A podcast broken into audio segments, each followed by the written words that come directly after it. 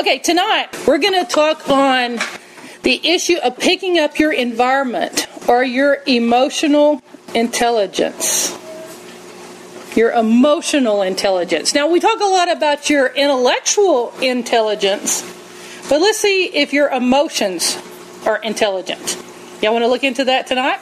Okay, this is something new. It's kind of a new concept, and it just hit me. And tonight we're going to examine your emotional intelligence. This reminds me of when I was a kid. I had a pet chameleon. Did any of y'all have those? Like when I would go down and see my uncle in Houston, he would catch a little lizard for me, and he'd tie a little chain around its neck, a little string, and then he would pin it to my shirt. Are you familiar with this? And no matter what shirt I would put on, that thing would turn and be exactly that color. Have you ever seen them do that? If you ever see a little chameleon, you can take them, and no matter what you put them on, they will switch to be that color. Or at least they'll give a good try at it. And so they change their different shades for protection. In thinking about that, I thought this reminds me of this emotional intelligence Bible study. There's people out there that are chameleon people. They change their shades. They can flip their colors to blend in. And this has to do with how you handle your environment. Are you one of those that flip your colors and you blend in so that everybody's like they can't see you? Or are you one of those that are neon bright red, yellow, and you stand out against everything? Okay, we're going to take a look at this.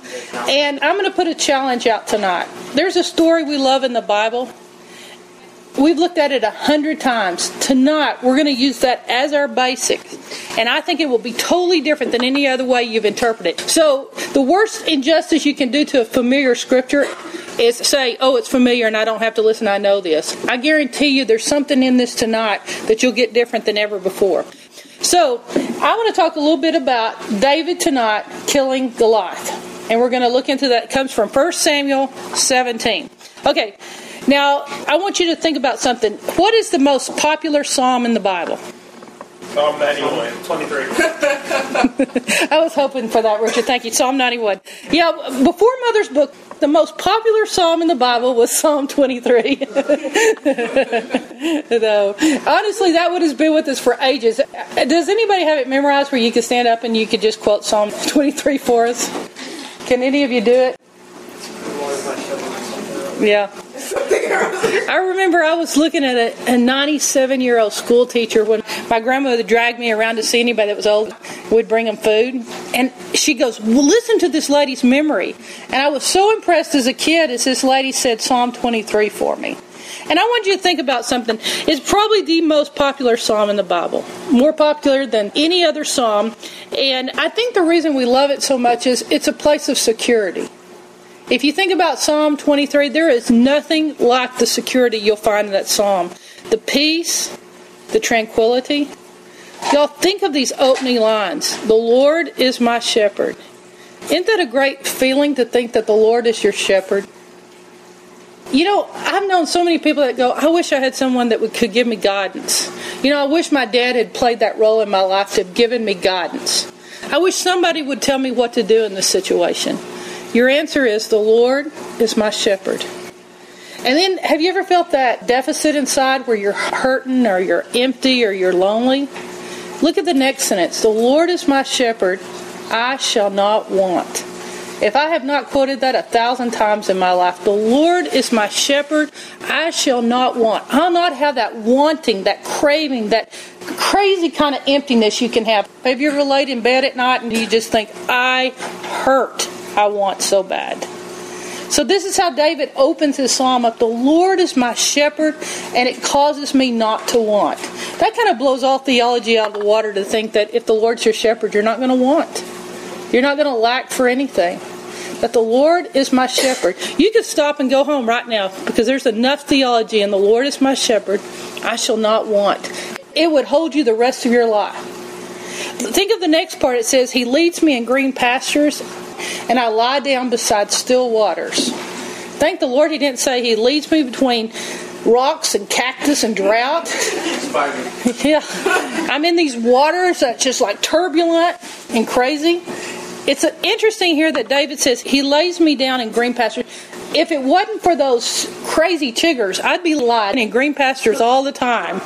I mean, there's nothing more fun than to get in the deep grass and just lie down and look up at the clouds. Just look at the stars at night. I mean, the green grass and the still waters. And it says that He makes me lie down.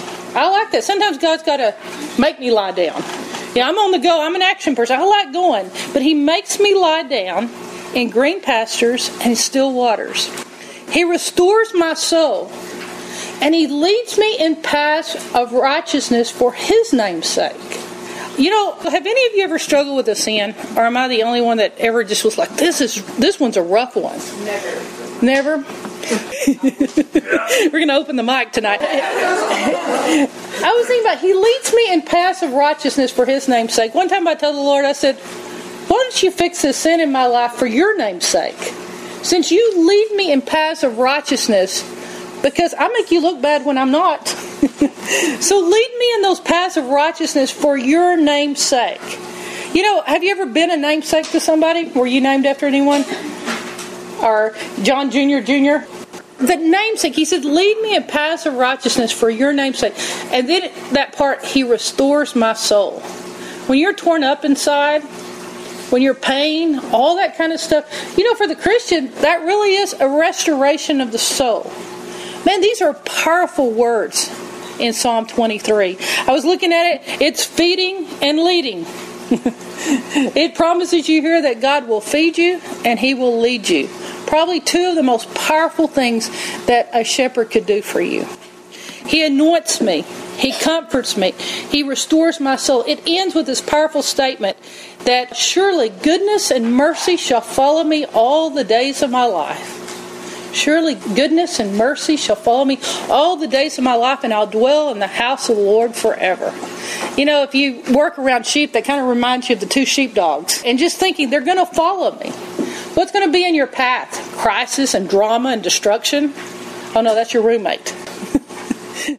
What kind of path do you leave behind you? Is it goodness and mercy? Is that what follows you? That, oh my gosh, in the wake of this person, always in the wake of this person, is goodness and mercy. They leave a trail of goodness and mercy. I love this psalm. I love Psalm 23. Look at this psalm and remember, this is the psalm that David wrote. More than loving this psalm and memorizing it, and when I'm 97 years of age, I still can quote the whole psalm to you. More than that, wouldn't it be awesome if you had written this thing? But if these were your personal words to the Lord. Have you ever sat down and wrote a psalm?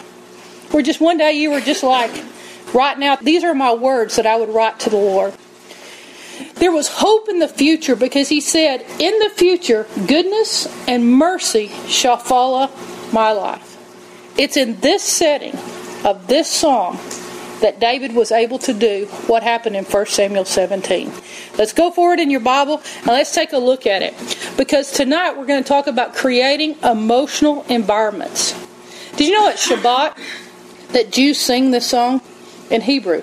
Yeah, they've set it to music. Can you imagine hearing them sing Psalm 23? And so at night, a lot of times I'd open my windows on Shabbat night and I'd hear the Hebrew songs as the whole family sung. And the whole Jewish culture will tell you, we're not religious, we're secular. But I don't sing Psalm 23 on Friday night, but that's what the Jews are doing. Because this is so deep into the culture. Both Jews and Christians alike agree this is the most powerful psalm and it ministers the most deeply to you. But for something that ministers deep, it's for a reason. In, in 1 Samuel 17, David was with the army of Israel and with this little guy named Goliath. Remember? and actually, if you look at 1 Samuel 17, it was a tough day for David. And honestly, it didn't have much to do with Goliath. Did you know that most of your battles will be the battles you fight before you fight your battle? Because I guarantee you, you're not going to fight the biggest battle in your life without something happening for the devil to try to make you run off from it. You know, we have mission teams, and their theory is, oh, all my letters came back in the mail, and they got returned postage, so that means I'm not supposed to go. And you know, you're just like, oh no, it's completely the opposite. Until I get a good slap, then I don't even think the devil's interested in my trip. And so this is what's happening with David. I'm going to talk tonight about three emotional environments he faced before he ever faced his biggest challenge. Okay, so it was a tough day before he ever fought. 80% of this chapter deals with what leads up to the conflict. You know, we all know David killed Goliath. Oh, did I run the end of the story for someone? Everybody knows the conflict of the chapter. I want us to look at the conflict before the conflict. And this is where I'm starting tonight with Lance Wallnau when he made one statement. And it just blew me away. He said, when David went into this environment, he was not porous. What on earth does that mean? When David went to face Goliath, he wasn't porous. And I'm going to say a statement to you. You've been lied to if you ever think you're going to face Goliath and beat him. If you don't get this lesson down tonight, because you will never face your conflicts, your biggest giant, you'll never face your biggest spiritual mountain unless you handle your emotional environment. And we teach our little kids all the time the little man against the big guy. I'm going to tell you, absolutely not. Won't even solve this problem unless you do what David did, and that's where you don't come into a situation porous because we pick up our environment. All right, he spent his time with God, and that is the reason that David thinks differently than everyone else. If you go into your problems and you think like everyone else does, you'll get the results that everyone else gets. You can tell when people have spent their time with God. You can tell when they've settled some things inside of them. There's just a difference about them. And no one in the world will have the ability to keep you from being porous in this environment until you've had, like what I'm going to call that Psalm 23 experience, where you know that you know that you know that you know you know, you can do this creating that emotional environment by worship, spending time with God. He brought his environment with him. It kind of reminds me of that time I was going to Israel, and I was trying to use a little bit of a way to talk the parents into let me have their kids see this group. You know, and so I thought, well, I'll tell them something that'll reassure them. So I was assuring all the parents, let your kid go with me. And the Lord said, Are you going to speak the way I speak about it? And He gave me a verse in Jeremiah and he says, Go to Judah and speak peace to the nation. And you will speak peace and you will carry the peace to my nation. And I suddenly realized I'm not going to a place in the world where there is peace. I'm not looking for that place to where I can go where there's peace on earth. I'm taking peace to them. And do you see yourself? You're bringing your environment to the situation. And you know, all the parents were telling me, you make sure you take someone where there's peace. And the truth is, God was telling us, I sent you out as the messenger to bring peace into a situation. And this is what this is about. So it hit me like a ton of bricks, an emotional environment.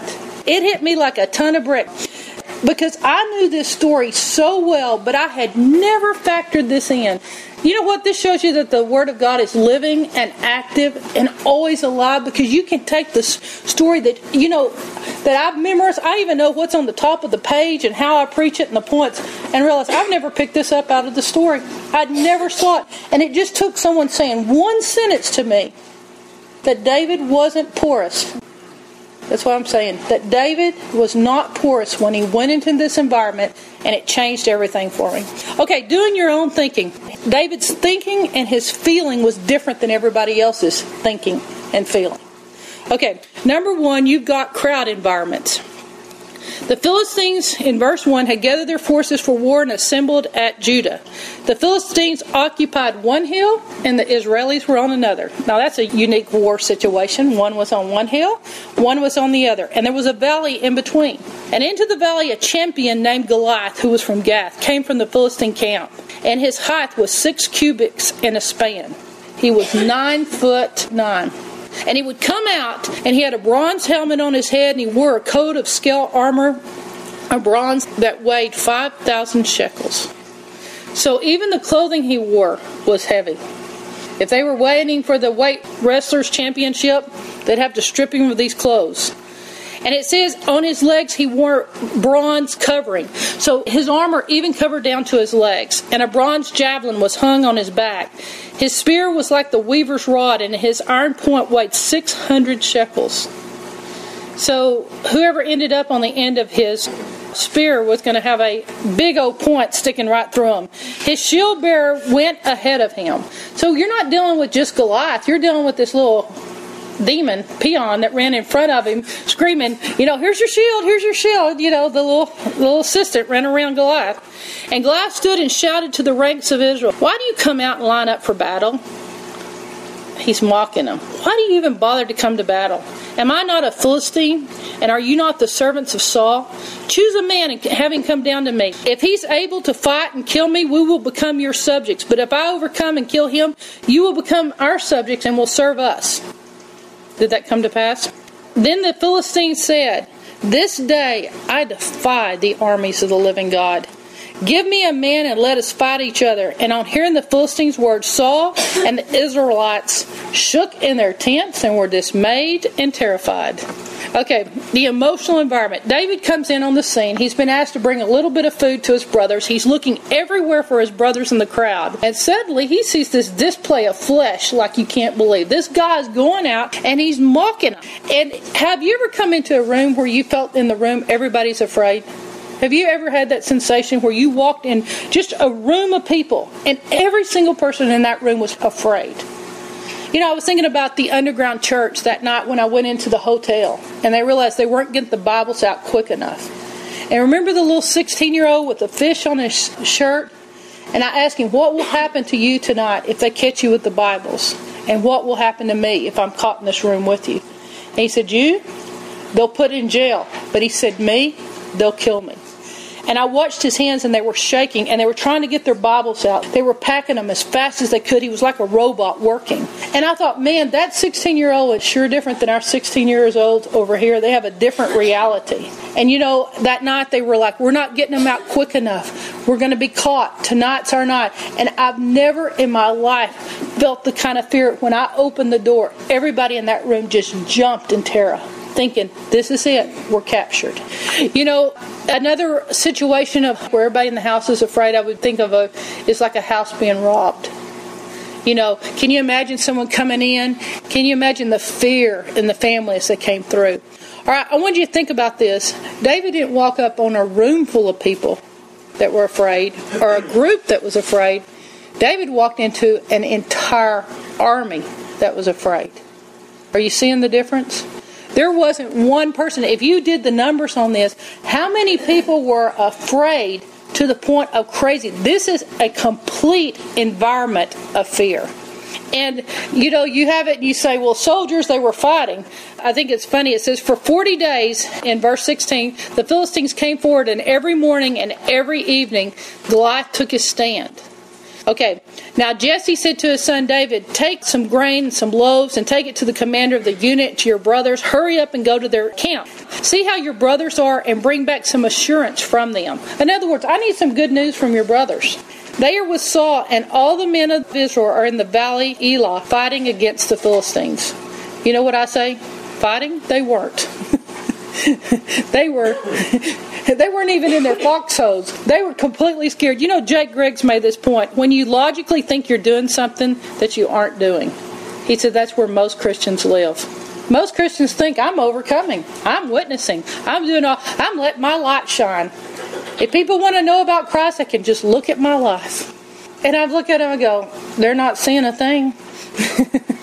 and this is exactly these words here. You know, they said, and all the men of Israel down there in the valley fighting. You know what? He shouldn't be bringing them food. They weren't fighting.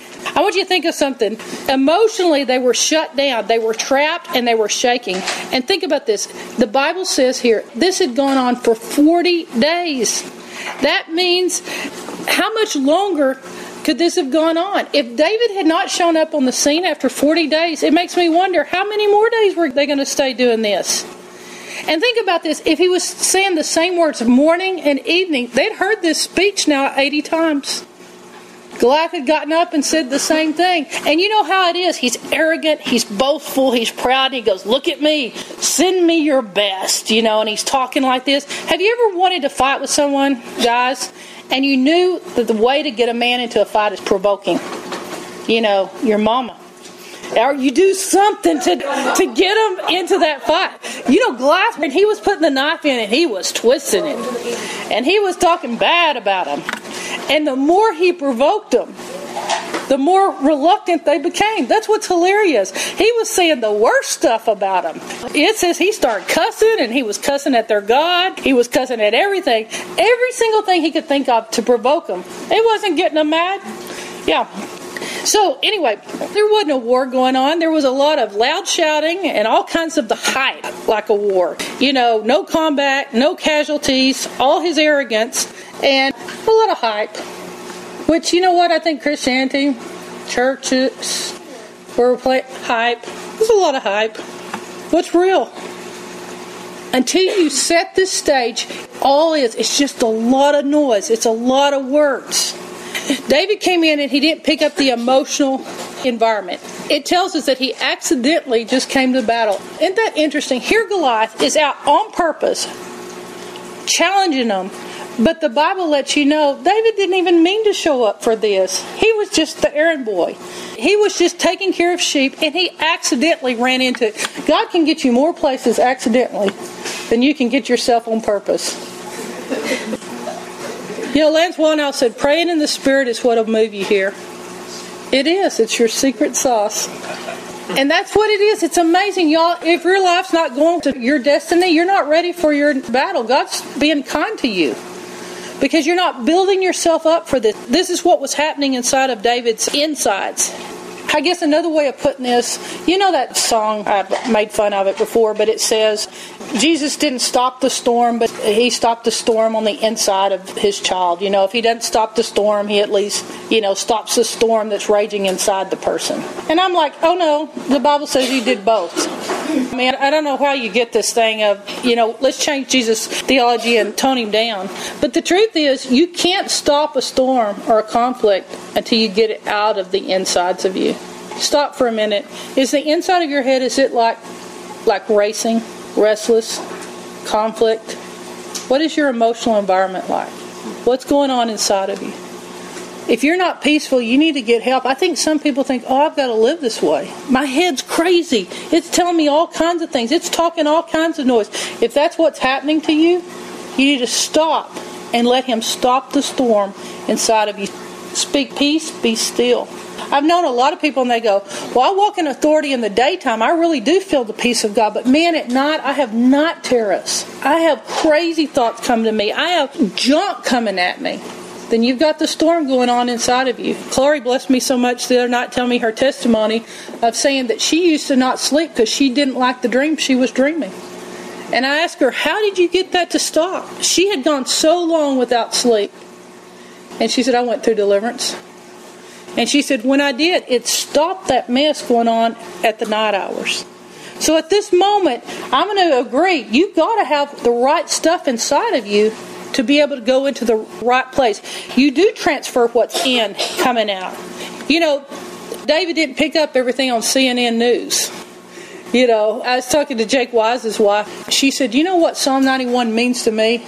She said, Something to keep me from going crazy of watching the Iraq invasion with my husband, the Marine, being the first on the ground, and CNN telling me this is happening, the casualties are happening. She said Psalm 91 was the opposite. That was the news I used to keep from letting CNN be my environment, be what sets the stage. And y'all think of how many people are sitting there at night just soaking up that news, soaking up the news and they don't have that stuff going on that switches it inside of them. No wonder people are fearful. Did you know it says in the last days that people are just going to drop dead from heart attacks? It said men's hearts will fail them. And you're hearing this. People will just, their heart can't take it. And they fed that fear and fed that fear. And that's what was happening with this crowd. The entire army, if you'd said boo, someone would have died. Because there was so much fear in there. And we feed this with the news. You know, they were talking about emotional intelligence, and you think about the emotion of a crowd, and I think of a football game. And you know, you do stuff at football games you wouldn't do anywhere else. Like if you acted in here worshiping like you do at football game, someone would go, "That's a little too radical." We don't like that. But why talk about football games when we could talk about what happens in a crowd? Do you do things at a concert you wouldn't do anywhere else? It's that crowd. It's that emotional. It's an emotional. It stirs us up into frenzies. You know, the same kind of situation happened when on one week they were saying Hosanna, Hosanna, and taking their coats off and laying palm leaves down. One week later, they're going, "Do you want Barabbas? You know, he's a murderer. Come on, take him." You know, and they said, I know they're not going to pick a murderer over Jesus. He's the one that raises the dead. And the crowd starts screaming, Give us Barabbas. Give us Barabbas. Fine. Well, what do you want us to do with Jesus? Okay, we'll give you Barabbas. What about Jesus? Crucifying, crucifying. It's the crowds. You know, one time I was walking down the steps at our house over here, and they had 70 people in the room. And it, it, was so many people, they couldn't even get my pulpit in there. And I can't remember which one of my college kids, I think it might have been Justin, or somebody says, Does it go to your head when you've got 70 people waiting on you to speak? And I said, No, I think crowds almost scare me. Because one week they can be yell, Yay, you're great, you're great, we love you, we can't live with it. And the next week they're like, Killer. You know, it just goes from one extreme to another. There's crowd intelligence. You can't trust the crowd. And yet, some people live for that moment. They'll practice and do plays over and over just to hear that standing ovation. It's like something goes off in your head. And if you're performing for the ministry, for the sake of the people, it eventually it'll switch on you and it'll turn and it'll run you. You know, there's something odd about the kingdom of God. And we talked about this one night on a Sunday night that the kingdom of God is upside down. It's backwards. It's reverse. It's opposite than the world's way. God's way is so different. You've got to give to receive. Can you really tell your little two year old, oh, it's more blessed to give than to receive? I mean, that kid's not going to believe you. you know, there's crazy things if you do this. And you know, we've talked about those are called salmon truths. It's like they go upstream. If your life is not going upstream, you're going with the current of the world. And I was thinking about this of swimming upstream, the current, but it's the culture, it's what we see on TV. How much of your life is standing up against what every single what everybody else is doing? You've got to be going against the current. It's an upside down, backwards kind of kingdom. And all of a sudden you'll say, it's genius. It makes sense. You do. You have to give in order to receive. It starts to make sense to you after a while. But in that context of salmon truths and the difference that we're going, I want to know have you ever said this to yourself? I know what I believe, it couldn't be right because I'm the only person that believes this way. I'm the only one doing this. If this really was the right doctrine, look at this whole, they're not doing it. I know it cannot be right. There's no way it could be right. I don't know another Christian that thinks this way. I want you to look at this notes. You're going to feel all alone. I can't be right because I'm the only one thinking this. This isn't a comparison in this story. Think of this with David. This is not a comparison between the Christian and the non Christian. This isn't a comparison between us here and that guy across the street that doesn't know the Lord across the highway. This is not a comparison. That's not the Buddhist versus the believer. This isn't how a believer thinks and how the world thinks. This is talking about Christian against Christian. Look at this story. Everyone here was a soldier. Everyone was trained. Everyone was a part of the army of the living God. Everyone had a covenant with God. Everyone had promises. And yet, David is the only one that knew he could fight and he could win. And if you think you feel alone, I want you to think of what David felt alone. You talk about doing your own thinking. He was the only person that thought the way that he thought. Y'all, it's absolutely true. I don't think no matter how bad it got, it would ever be this bad of odds for you that it would be you against everyone else. Look at this. It's odd to know this. The people around him were covenant people. King Saul had a covenant with God just like David had a covenant with God. Every single person in that army had a covenant with God. But that's about the way it is. One man will act on his covenant when no one else will do it. And so if you think, my gosh, I'm the only one that believes this, I can't be right. You know, sometimes you almost think you're going crazy inside of thinking, there's no way what I believe could be true. The majority don't believe it. I'm saying this is unbelievable here. This proves that you can think differently than every single Christian you know and still be right. Every complacent Christian is going downstream while you're going upstream. Every Christian is paid to do something. He's paid to do it, but he does nothing. There's Christians everywhere drawing paychecks in the office of all kinds of things, and they're doing nothing but drawing their paycheck. Everyone who thinks he's standing on the promises of God who isn't. And David looks at him and he scratches his head and he says to him, Isn't this an uncircumcised Philistine? I mean, he's the only one that brought attention to the covenant. And he goes, What are we thinking? If you think your thinking's odd, let me tell you something. It is. If you're thinking like an overcomer, you're the only one doing it. If you feel like that in your family, chances are it's true. This one it shocks me because I don't think there's anybody that hadn't come into a deeper walk with the Lord that hadn't thought, I feel so alone. No one else believes this way. You know, you wake up in the morning and says, I'm feeling a little crazy this morning. You know, this man what said, if I'm crazy, I'm really enjoying my insanity. It says that David left everything in the keeper of the supplies, and he ran to the battle lines, and he asked his brothers, "How are you doing?" Look at the sweet little David. Hey, how are you doing? I brought you some food. While he was talking to him, Goliath comes out. And he stepped to the line, he shouted his usual defiance, and David heard it. And when the Israelites saw this man, they all fled. They were like, they spread in all directions. Verse 23 Now the Israelites had been saying, Do you see how this man keeps coming out? He's defying Israel. I mean, they're good news reporters. That's how most Christians are. They'll tell you what happened, but they don't do anything about it. yeah, if you were doing what you should on a mission trip, you shouldn't get them saved unless you're going to disciple them. You know, I can give you reports, and I'm just like, okay, do you see how this man keeps coming out? He's coming out to defy Israel. And they said, the king will give his wealth to the man who kills him. He will give his daughter in marriage, and he will exempt his family from taxes in Israel. Man, it's bad when you have to tempt people to be an overcomer. like, I'm to sweeten this pot. Okay, if you'll please go on this mission trip, I'll pay for you. I'll pay for your. I won't. I won't feed you balut. You know, you start making these concessions with them. I'll give you the prettiest girl to flirt with. Where's Gilbert? Uh,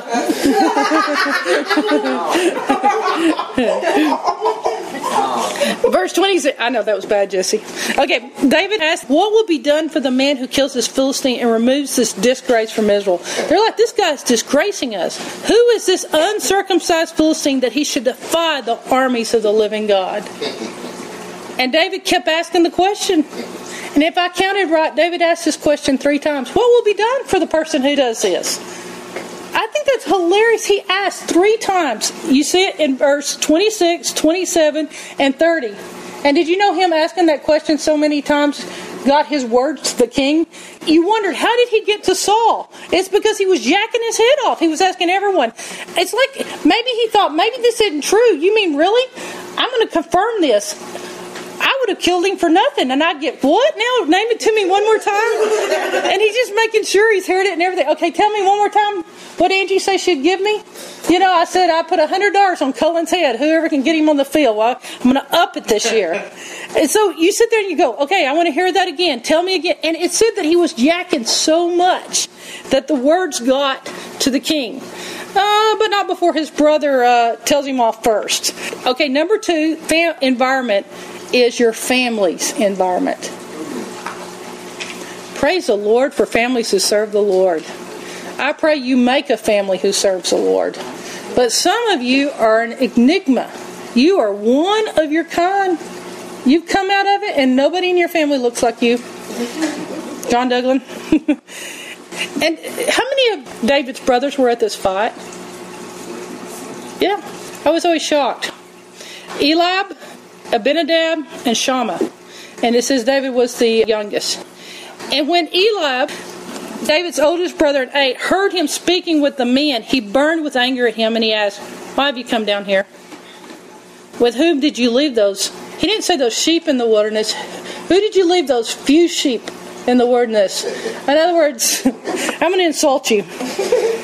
I know how conceited you are and how wicked your heart is. You came down only to watch the battle. Y'all write this down. This one will preach here. He accuses David of the very thing he's doing. He's a spectator. Your enemies will always accuse you of exactly what they're doing.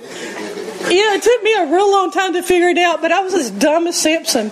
Delilah would come and go, You don't love me, you don't love me, you don't love me. And the person that goes, You don't love me, and then all of a sudden they jump out with Philistines going, Ah, and they start knifing them to death. And the dumb thing is, the next scene she says, You don't love me, you don't love me again.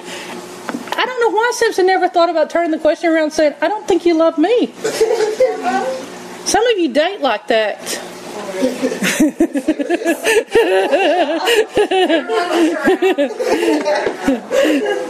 it's the very thing here. It says he accuses him, David, of being a spectator. You're only here to watch the battle. That's hilarious. Your enemy will always accuse you of what they're doing. So David says, you know, this great spiritual thing, he wasn't quite ready for this one. Now, what have I done? You know, that sounds like a brother. Can I even speak? and he turned away to someone else and he brought up the same matter. and the man answered us before. And they said, well, you'll get this and this and this. And so David's looking again, go, oh, I get this, this, and this. Okay. You know, I think about this here. You know, at that point, David could have gone, I'm going to go tell my daddy Jesse on you what you said. I mean, he could have run all the way home back to his dad again and said, You won't believe what Eliab said to me. He hurt my feelings. He made fun of me in front of all the men. And he could have just griped and griped and griped. And I thought about it. You know, devil will try to hurt your feelings. He will try to do something to make you walk away. That tattletale spirit could have gotten David where he never got to fight Goliath. Because it only makes sense for a kid that's the youngest brother to run home and tell on the eldest brother. And it'll cost you your victory. You know, I think this is amazing here that David had the presence of mind to just ignore his brother. And this is youngest to oldest. This is seven brothers in all. But when David became king, I don't think he promoted Eliab. He's like, You're not very trustworthy. Okay. He may have been thrashed by his words, publicly embarrassed, but he, notices he was not stopped by them. Do not let someone's words stop you. You can be thrashed, you can be humiliated, you can be embarrassed. But the devil has one word for you, and it's quit. And he will try to make you quit every single way. This is what I call my Eliab slap. I want one good slap before I go fight because if I don't get my Eliab slap, I know I'm not even engaged in my battle yet. Okay, I was thinking about John, who works as an engineer. He can tell the story better than me, but he got promoted into a department and he said all they did was grumble. They grumbled, they grumbled, they ripped the boss apart, he said every single person in there would just grumble about that boss. But the Lord told him, Do not open your mouth against this boss. So he would pray, and for months, he told me one day I got tempted and I laughed at one of their jokes. and he said that the Lord got onto him and he caught him in his spirit because what was God doing? He was not letting him pick up his environment. I honestly, my personal opinion is they saw this quality on John that he didn't pick up his environment, and they promoted him to the department they had the worst trouble with to see if he could fix it.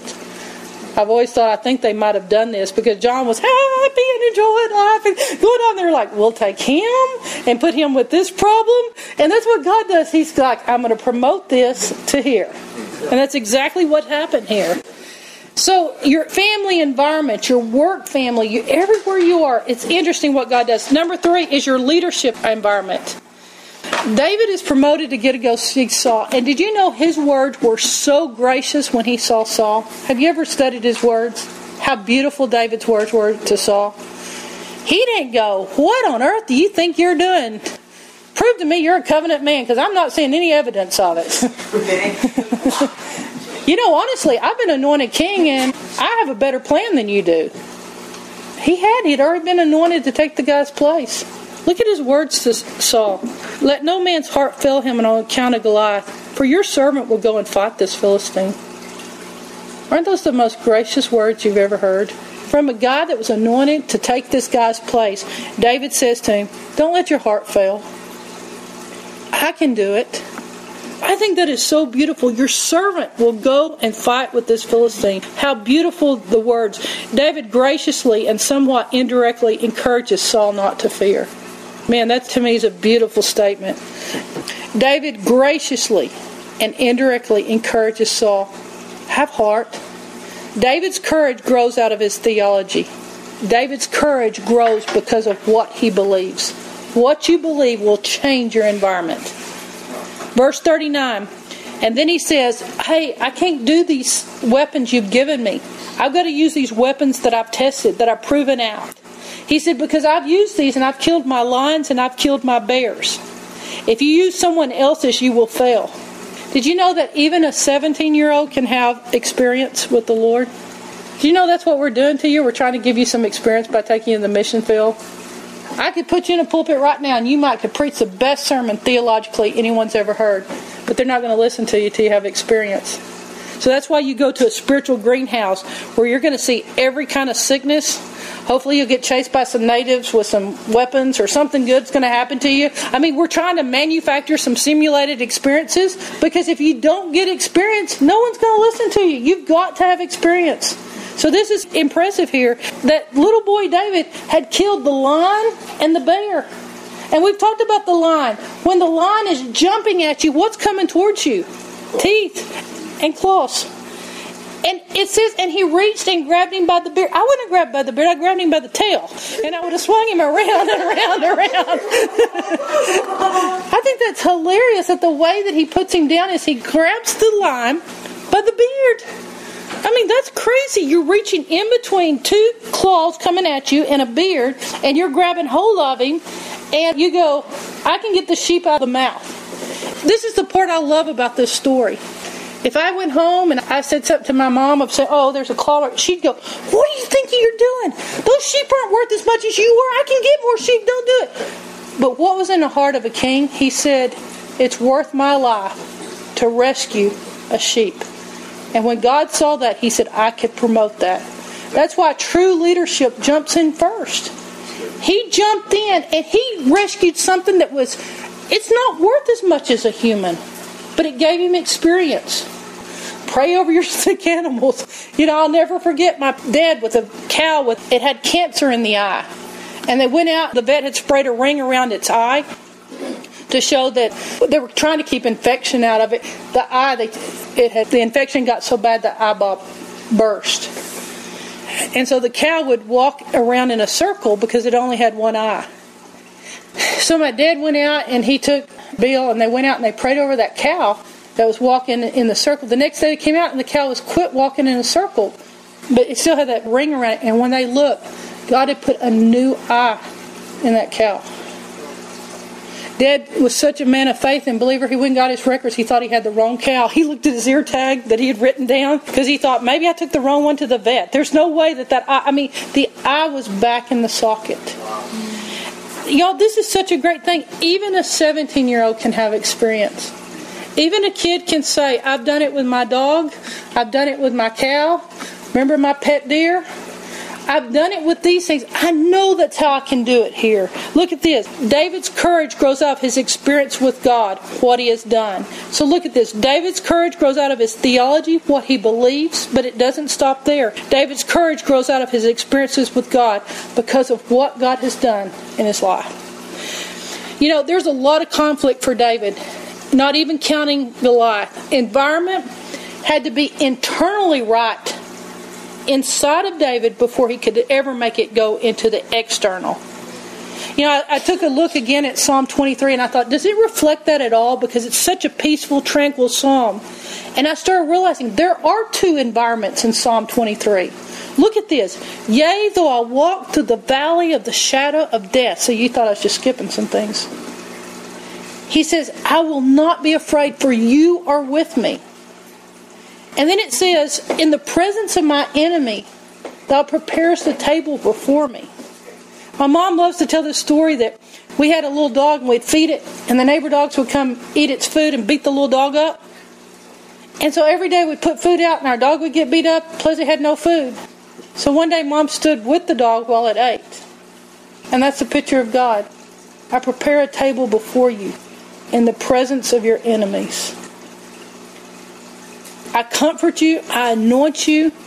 It runs over, and I was thinking there are two environments going on. There is no promise here that you're going to have a life, a problem free life. Can't even say it.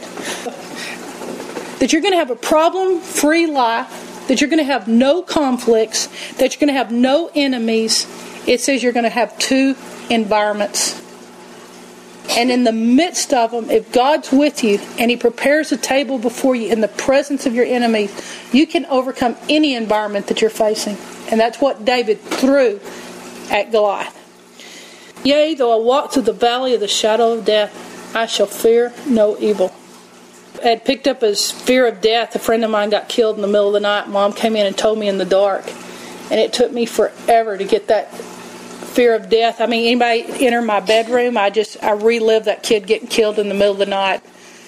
He got into witchcraft and he had all this marijuana pot underneath his car, and and four of them were killed in the in the car. And I think it's because my mom just walked in my bedroom without turning the light on. She goes, "Do you know?" And she named his name. I couldn't make my mind think, and I was constantly afraid of death. And did you know this is the verse the Lord gave me? Yea, though I walk through the valley of the shadow of death, I shall not fear, because you are with me. And I felt that spirit of fear I'd let in from that kid's death come off of me. You know, your fourth environment are enemies. And they're going to be enemies of the Lord, and you will have personal confrontation. If you don't know how to handle confrontation, you're not going to make it. David had to confront. These is great words. Meanwhile, the Philistine with his shield bearer in front of him kept coming closer to David. And he looked David over. I bet that was funny. Toes to head. He looked him over. And he said, You're a little bit more than a boy. You're glowing with health and you're handsome. And he despised him. He was like, I'm to have to kill a pretty one today. And he said to David, Am I a dog that you come to me with sticks? And the Philistine started cursing him by his gods. And he said, Come here, for I will give your flesh to the birds and to the wild animals. You know, basically what David had done? He'd been a shock to Goliath's ego. You know, Goliath thought in 40 days, you could have come up with a better one than this one. And David said to the Philistines, You come to me with the sword and the spear and the javelin, but I come to you in the name of the Lord Almighty, the God of the armies of Israel, whom you've defied. This day the Lord will deliver you into my hands, and I'll strike you down. I'm going to cut your head off with the sword that's in your sheath. this very day I will give you carcass uh, to the, the Philistines, to the army, to the birds, and the wild animals, and the whole world will know that there is a God in Israel. And those gathered here will know that it is not by sword or spear that the Lord saves, for the battle is the Lord's. We've talked about that. And he will give you into our hands. And the Philistine moved in closer to attack him. But it says David ran quickly towards him. Oh, watch those little ones. You know what? In these emotional encounters, you've got to, with your emotions, you've got to not ask yourself how you're feeling. You've got to take your feelings to the battle. Remember Smith Wigglesworth? When he started getting old, everybody goes, Smith Wigglesworth, are you feeling old? You're like he's in his 85. Are you old, Smith Wigglesworth? He goes, How do you feel in the morning? He goes, I don't ask myself how I feel. I tell myself how to feel. That's a whole new authority here. The emotional intelligence, switching atmospheres, porous environment. You know, you think, well, maybe only in the world do we have this thing where we have to worry about the glass how about if it's only when we're out fighting non believers? But you know, I was going to give you these two verses. You can write them down Ephesians 4 14 and 2 Timothy 4 3 through 4. Ephesians 4:14 says that in the last days that people will be carried away by waves and carried away by every wind of doctrine. And 2 Timothy 4 says the time will come when they'll not endure sound doctrine, but they'll want to have their ears tickled. You know, I was thinking there's a temptation in here to every single day go over a lesson on what's wrong with what everybody else believes. this week is next week we will do. you just feel like every week you want to take a doctrine that has gotten the whole world off and say, because you can spend your whole time on it. You know what? I'm going to put you in responsibility. I'm telling you, in the last days, there's going to be every fad there is. Please go somewhere and pick up what's good and leave what's bad. if a cow's smart enough to eat the hay and leave the sticks, aren't you smart enough to say, yes, that's right, or no, that's not? Don't accumulate teachers that tell you what you want to hear to get your own brand. Stay with the sound doctrine. You know, Jonathan texted me and he said, Jonathan Dobernecki, and he goes, Angie, you would love it. Bill Johnson got up and he said he annihilated hyper grace teaching. He took it completely out. I was like, oh. But you know why? Because it's destroying people. Yeah. It's getting in. These doctrines are going crazy, y'all. They're going in every direction. You know, the world has answers to it. I read a, a book on emotional intelligence, and it was interesting what they said. I was thinking in Israel, in a little bitty museum in Tel Aviv near Rothschild Street, there was this little short Jewish guy named Joseph Bau, and in the midst of a prison camp where they had no food, no clothes, no hope, everyone was dying, he would look out his window and he would see people standing next to the electrical fence who had given up all hope in life, and they decided, I'm going to jump into the fence and commit suicide. And Joseph Bau, in the midst of an environment of death and everybody in despair, nobody helping anybody, because when lawlessness increased, most people's hearts grow cold. He would go to the fence and he would start telling them jokes. Romantic jokes. Jokes about love he would pull pranks. He would whistle. He gave a rose to the girl he was in love with. Think of the girl he was in love with. Her head was shaven. Y'all, would you be in love with a girl who was baldy? she looked terrible. He went and gave a rose to her. Did you know that he fell so in love with this girl that he put on a dress and he put on a bonnet and he crawled over the electrical fence and he snuck into the women's barracks and he married the woman? And while he was in there, five of the Jews were killed, and they could hear him being beaten to death because they found men in the women's barracks. So on his wedding night, instead of getting to be with his his new wife, he was a pillow. Five women used him as a pillow to keep him from getting killed, and they could feel him shaking and he was a little bitty short guy, and he doesn't know how he did it, but they did a roll call, and if he hadn't have been there, they'll kill a hundred Jews for him not showing up. And he ran with all of his might and asked the Lord to help him, and he was able to throw his body over the electrical fence, and then they decided not to do roll call. Yeah, I can throw my body over. you know, I'm thinking that had to be an angel doing. Did you know that you can take your environment and change it? That he literally was the funniest guy in Israel. He wrote great things. Of, he was a prophet. There was a the words of the Hebrew letter told him, "You will go to Bethel. You'll go to Israel." Y'all, you can change your environment. Those things that you meditate on, those things that you get in the side of you. We're going to end with the last verse. And Saul watched David going out to meet the Philistine, and he said to Abner, commander of the army, Abner, Who's that young man going out there? Abner replied, As surely as you live, your majesty, I don't know. And the king said, Find out whose son this young man is. You know what? David just got promoted. And the king now needs your father's name because your father's name is just fixing to be taken off the tax rolls for life. Amen.